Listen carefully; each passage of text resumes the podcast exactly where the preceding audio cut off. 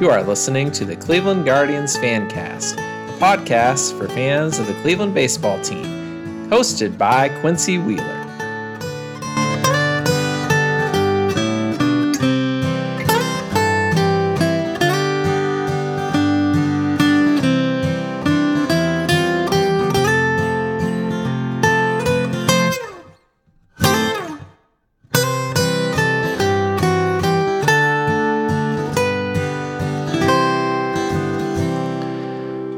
Welcome to the Cleveland Guardians Fancast. I'm your host, Quincy Wheeler. You can find us on Twitter at GuardianFancast. You can email me at Quincy at GuardiansFancast dot com. It is the morning of Tuesday, March first, and it was an exciting night with Major League Baseball and the Major League Baseball Players Association last night, as they seem like they are inching closer to an agreement. They've extended the deadline till five p.m. today, so let's have some cautious optimism that a deal can get done. There's been a lot of talking back and forth going on on Twitter, and, you know, I am kind of annoyed similarly with people who are both sidesers and people who just seem like they aren't going to be happy no matter what deal the players take. It's pretty obvious that the players have really taken some hits over the past couple C B A negotiations. So this C B A negotiation is really about kind of changing the momentum, getting things going back in the right direction. They're not going to win huge in the C B A negotiation unless they're going to sit out an entire season, maybe even longer. And I just don't think that makes sense for baseball. It doesn't make sense for the players. The owners should give the players what they want. The, the players are asking for reasonable things. I'm not saying that's on the players, but I do think that the deal that sounds like they're nearing right now will be some small wins for the players and enough to get something done. At least that's what I'm hoping. One of the big things we heard about last night a lot was the twelve or fourteen team playoff. And I think I'm a little bit out on a limb by myself in saying that I don't get particularly worked up about how many teams are in Major League Baseball playoffs, because for me, the regular season and playoffs are just such different animals. You know, it's it, you win your division over one hundred sixty-two games, it should be seen as a huge accomplishment. Being the best team in baseball over one hundred sixty-two games should be seen as a great accomplishment. But the playoffs are so often such a luck-based thing and so hard to predict that, to me, adding a little bit more of an element to that in a strange way maybe kind of emphasizes the importance of the regular season, and at least that's what should happen. I think there are also ways to help a twelve or fourteen team playoff not be such a huge advantage uh, towards the teams that aren't quite as good, you know, kind of making them on an even playing field. And so hopefully they'll do that.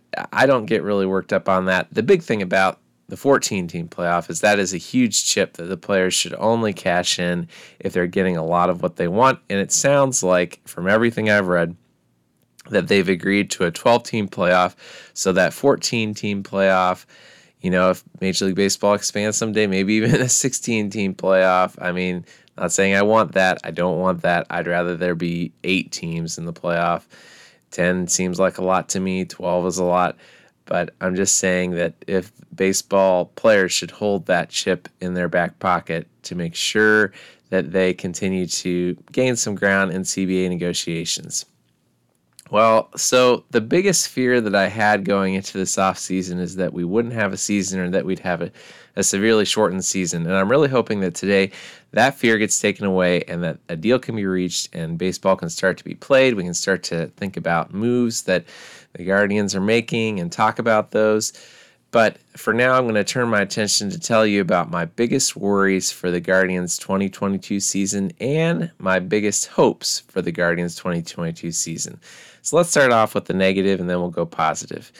Honorable mention on my list, I'm going to give you five worries. Honorable mention would be that Tyler Freeman and Steven Kwan don't really hit in the majors. Both of them have such great bat-to-ball skills, but might not necessarily have much of power. Quan showed a lot of power last year, which is great, but hard to know how sustainable that is. possible that both of them maybe are hurt by shifts. They're hurt by Major League pitching, and they don't really hit. The reason I have this as an honorable mention is because I think that both will hit. It's just the Owen Miller experiment of last year where he hit the cover off the ball in the minors but then couldn't hit the ball in the majors makes me a little cautious about that. So just honorable mention. I'm confident in both of them, but just want to see how that pans out. Number five, biggest worry, Karin Cech doesn't figure it out. Need Karin Cech in the back of that bullpen. It's not the biggest deal, but I really hope that he can kind of figure out how to become a valuable pitcher again, and that's all I'll say about that. Unless they trade him, then he can figure out for somebody else, and we can work with what we get back. Number four, the team won't be able to complete a needed trade for a big bat prior to the season starting. There's so many players on the roster who haven't even seen any Major League time. The Guardians need to pull off a trade to shore up the lineup before the season starts. So I'm just afraid that maybe it won't come into place. I feel like it will, but they really need to do that.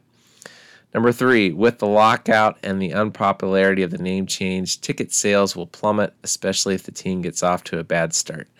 I think this is a legitimate worry. If the team wins, then I think it all evens out and it'll be okay, especially towards the middle of the summer. But I think that ticket sales aren't going to be especially great from the start. And if they get off to a really kind of rough beginning of the year on the field, Uh, that could really snowball. So I hope that doesn't happen. Number two, regression from Quantrill, Savalle, McKenzie, and a continued slide from Plesac indicate that the team's missing Ruben Niebla. Some of the new pitchers don't quite figure it out. There's just a lot of uncertainty with a young rotation like we have, and I just am a little concerned about that. Number one kind of goes along with that. The biggest worry I have going into the Guardians twenty twenty-two season is Shane Bieber's shoulder health. We really need Bieber to be healthy. We really need him to be the player he was. We really need to make sure that he isn't overworked at the beginning of the year like he was last year. I still don't forgive Tito for that. And just want to make sure that he has a good season this year. So if he can be healthy, if he can be the player that he was, the pitcher that he was, then I'm going to feel really good about the twenty twenty-two season, but that's my biggest worry going into the season. All right, my biggest hopes for the twenty twenty-two Guardians season. Honorable mention, Miles Straw is the player he showed himself to be in twenty twenty-one. I'm excited about Miles Straw, and there's just a lot of uncertainty there because he really had kind of a, a breakout year last year. If he can continue that, let alone if he can improve on it, maybe add a little power, uh, that would be really exciting. Number five, Franmil Reyes puts it all together for a whole season. Looking at the beginning of Franmil Reyes' year last year, it really seemed like he had put it together where he wasn't striking out as much. He was taking walks, and he was hitting those homers that he is able to hit, as well as doubles. If he could just put that all together, if he can avoid those stretches where he just seems so absolutely lost at the plate and just make those shorter if they happen, man, he is going to be an amazing middle-of-the-order hitter. Number four, Jose Ramirez wins an M V P and signs an extension. I put them both together. They could be separate, but I just want to see Jose Ramirez play baseball, and I'd like to see him play here for the rest of his career. That would be the great hope, and he just needs to finally win an M V P. Number three, Tito is healthy and shows growth in analytical decision-making. I really hope most of all that Tito's healthy. He's a huge part of this team. He's a great manager. I also secondarily hope that he maybe take some step forward on making some decisions that analytics would help him to make. Lags behind there a little bit in some areas. Just would like to see him make some small improvements. Maybe he's had some time over these off seasons to kind of work on that, study the game a little bit, see where the good teams are, are kind of advancing that he could catch up with them. Number two, Shane Bieber is fully healthy and pitches a whole season as an ace. It's my number one worry, so it's my number one hope that he'll be back to full health. Number one, one or more of our top prospects makes the major and majors and breaks out in a big way. I believe that for the Guardians to get where they want to go this season, it really is going to take them having at least one big breakout from one of their players. And I can't tell you for sure who that'll be. You know, whether it's going to be Steven Kwan, which I think would be the obvious choice, or whether it's going to be one of these pitchers that's on the verge of the majors, Cody Morris, Peyton Battenfield, Connor Pilkington, Tobias Myers, Tobias Myers. One of those guys really needs to pan out and make things happen for this team, even as the team shores up some of the areas of concern that we've talked about, from catcher to first base to the corner outfield positions. Even if it shores up those places, it's still going to need these prospects who are on the verge of the majors, who are showing up on as top prospects on all these lists that we talked about in our last episode. They're going to need some of these guys to start breaking out in this year, especially on the pitching side of things.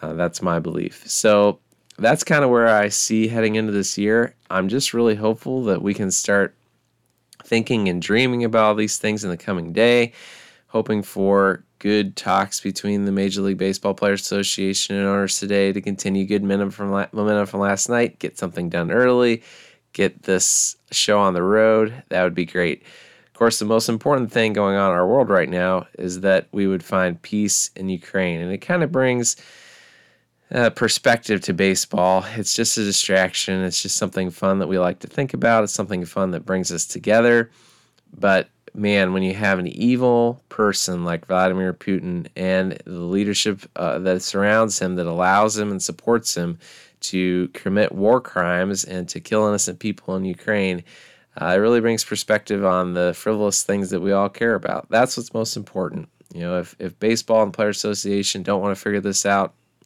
I mean, it it is what it is.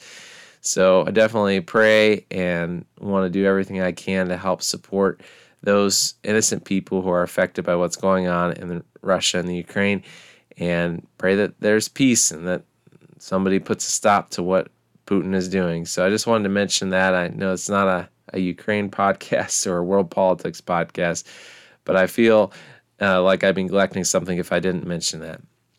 So for those of us who aren't in a position where we have our lives on the line, one of the things that we'll be kind of paying attention to today and following along is seeing if they can finally get that collective bargaining agreement done, all the T's crossed and I's dotted, and see how, what the results of, our, of that are, and then see how teams approach the short off season into spring training. Uh, hopefully, next time I talk to you, we'll have some actual baseball things to talk about, but if not, we'll persevere.